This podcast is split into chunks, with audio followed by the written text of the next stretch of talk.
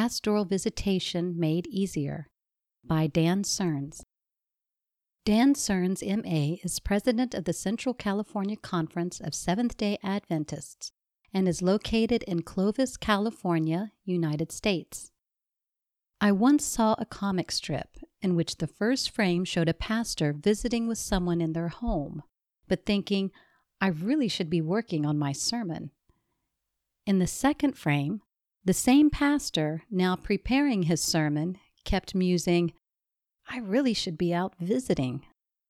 In my experience with fellow pastors, I have often found that visitation takes a back seat to sermon preparation because it has no weekly deadline. Here are three keys that have helped me keep pastoral visitation a top priority of ministry. Feel free to use or adapt them to your own situation. 1. Do not go alone. When entering a new district, I wanted to get into as many homes as possible, so I blocked off 19 evenings for visitation during my first two months.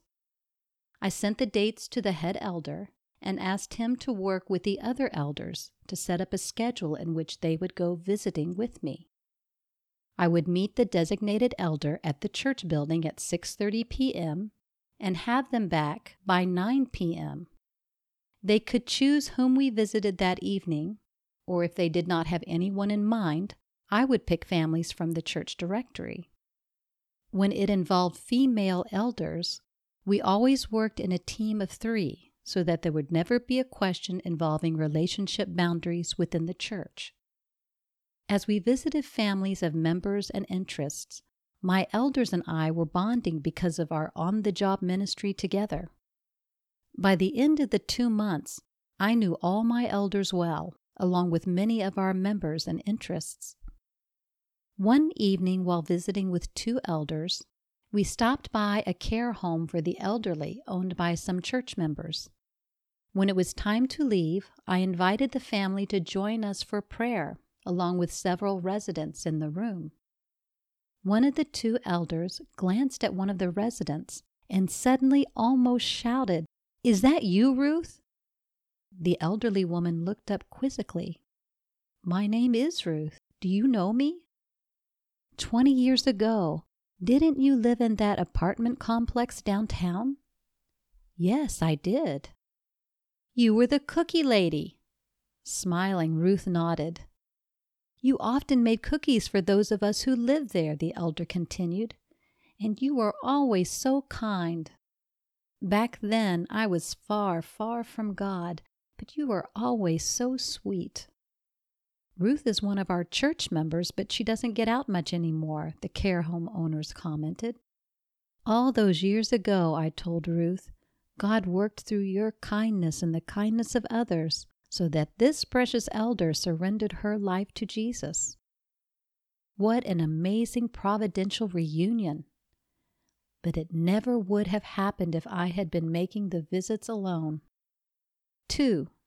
Make it a high priority.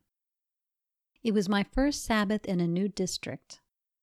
After the potluck meal, I met with the elders to discuss our mission of reaching the one and a half million people in the metro area where God had placed us.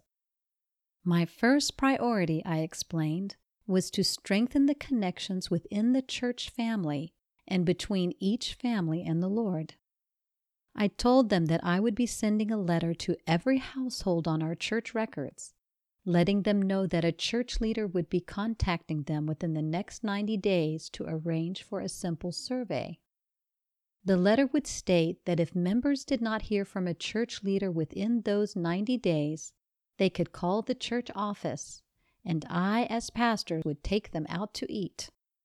But, Pastor, you'll go broke, one said jokingly. You don't expect me to pay for all the meals if the church leaders aren't doing their job, do you? I teased back. Well, how are you going to do it? Another asked. I'm glad you asked. I want each of you to pick 10 families in our church directory to survey. One of the questions on the survey is Are you willing to help with this survey of our church family? Pick families who you think will be likely to say yes. I had the master church directory and they began a good natured draft of selecting names, bantering for those they thought would be most likely to become involved. Twice a month, we will meet after the potluck to talk about our experiences, I stated. Invite everyone you survey who is willing to be involved so that they can participate in the meeting and choose their own 10 families. That first meeting included eight elders. The next meeting had about 15 people. By our last meeting, we had almost 50 willing people to survey a church of about 400 members. One elder told me later, I've known Russ for 10 years, but after the survey, I know him 10 times better. Another elder said, We've always been told as elders that we should be visiting the members, but this survey makes it easy and fun. Another leader commented, I had no idea there were so many members willing to get involved in something like this. After the 90 days concluded, Four families called the church office to say they had been missed and were looking forward to going out to eat with the pastor. I had a good time with each of them. During one of those meals, I discovered that a very faithful and dear woman had never become a Seventh day Adventist, even though she had been attending church for years. Within two months, she joined on a profession of faith, and a year or two later became the secretary at the local academy. In visiting over a meal with a couple, I discovered their interests and gifts. Within a year, she was head deaconess and he was leading a small group. What about visitation after the first 90 days in a district? One evening a week, I continued visiting with one of the elders on a rotating basis. We focused on short visits to new members and new interests. And because the members knew each other much better after the initial survey, a lot of informal visiting continued. I have found doorstep, unscheduled visits to be very effective in my ministry, even while pastoring a church with more than 900 members. On Monday evening, I would meet with a team of lay people and give them names of interests and inactive members so that they could go two by two to make doorstep visits along with me. If individuals attended regularly, I tried to schedule the visits. But if they did not, then a doorstep visit often gave us a chance to strengthen their connection with the church. If no one answered the door, we just left a simple note saying that we were sorry that we had missed them along with our names and phone number, the date and time, and a Bible verse. We also gave spiritual growth packets to every church family each quarter, delivering them to the doorsteps of those who did not pick up theirs at the church. A doorstep visit may be the only kind you can make in some situations. Recently, my wife and I made a doorstep visit two Sabbaths in a row to somebody who had visited the church we are helping plant but then they did not come back for a month. When we arrived, they invited us in, and we discovered the crisis they were dealing with. On our way home, we talked about how God had led us there and praised the Lord that we were able to be there for them. 3. Remember why you are visiting. Visitation is not just socializing, it has an eternal purpose I teach those who are visiting to pray for the people before going to their house. Identify themselves at the door. Find a quick way to connect with people they were visiting, and then include the following things 1. Listen briefly to their story. Ask questions such as How has God brought you to this place in your life? How did you become a Seventh day Adventist? What is your favorite Bible story, Bible promise, and or Christian song? 2. Read a promise from their Bible. Ask, May I read you something from your Bible? Share a verse or two and some encouraging words about God's love and care. 3. Connect them with a group or ministry if they are not already involved in one. Ask, Have you found a Sabbath school class you enjoy? Have you found a ministry that interests you? 4. Pray for their needs, family, friends, and neighborhood. Ask, What prayer requests do you have? Who are some people you would like to see surrender their lives fully to Jesus? Then say, Let's pray for them right now. Pray a faith filled, positive, Christ centered prayer. 5. Leave a piece of literature with them by their open Bible, such as Your Bible and You or Steps to Christ. It is not necessary to make long visits. Sometimes a doorstep visit is all that is needed. They may invite you in, but if you need a longer follow up visit, you can schedule it right then, perhaps one at their home over lunch or during a break at their work.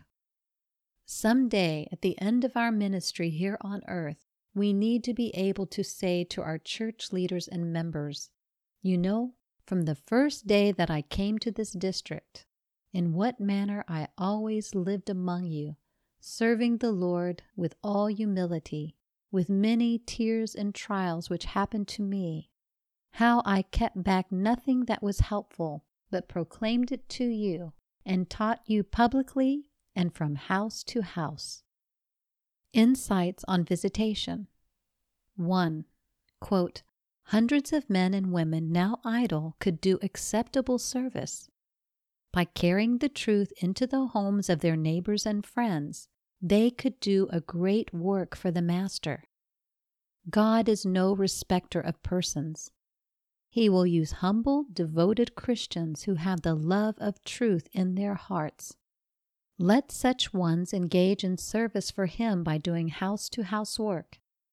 Sitting by the fireside, such men, if humble, discreet, and godly, can do more to meet the real needs of families than could a minister. Unquote. 2.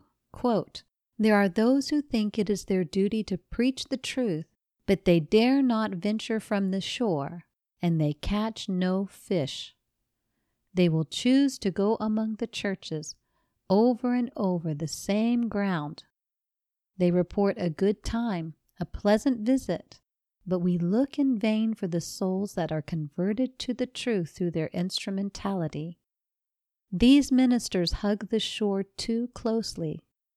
Let them launch out into the deep and cast their net where the fish are. There is no lack of work to be done. There could be hundreds employed in the vineyard of the Lord where there is now one. Unquote. 3. Quote, a minister may enjoy sermonizing, for it is the pleasant part of the work and is comparatively easy, but no minister should be measured by his ability as a speaker. The harder part comes after he leaves the desk in watering the seed sown the interest awakened should be followed up by personal labor, visiting, holding Bible readings, teaching how to search the scriptures, praying with families and interested ones, seeking to deepen the impression made upon hearts and consciences. Unquote. 4.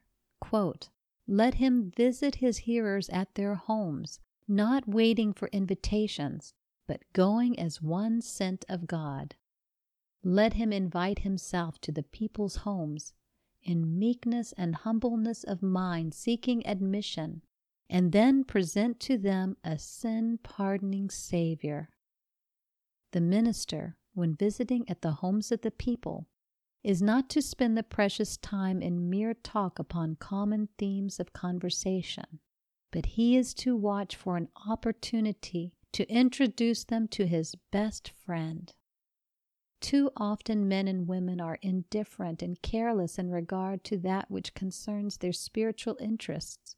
But even to this class, a word in season may be as seed dropped into good soil. Unquote. 5. Quote, His work is not merely to stand in the desk, it is but just begun there he should enter the different families and carry Christ there, carry his sermons there, carry them out in his actions and his words. As he visits a family, he should inquire into their condition. it would be agreeable to go into the house and study. But if you do this to the neglect of the work which God has commissioned you to perform, you do wrong. Never enter a family without inviting them together and bowing down and praying with them before you leave.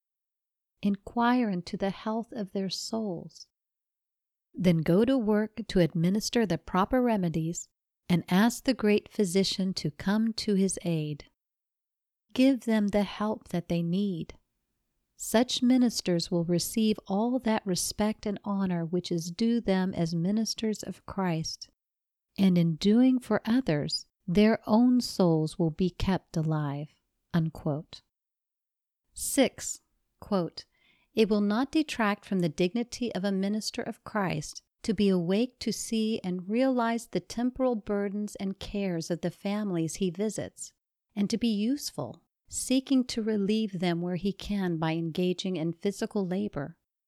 In this way, he can have a power of influence to disarm opposition and break down prejudice that he would fail to have if he were in every other respect fully efficient as a minister of Christ. Unquote. For bibliographical and biblical references on this article, and for much more content for pastors and church leaders, please visit ministrymagazine.org.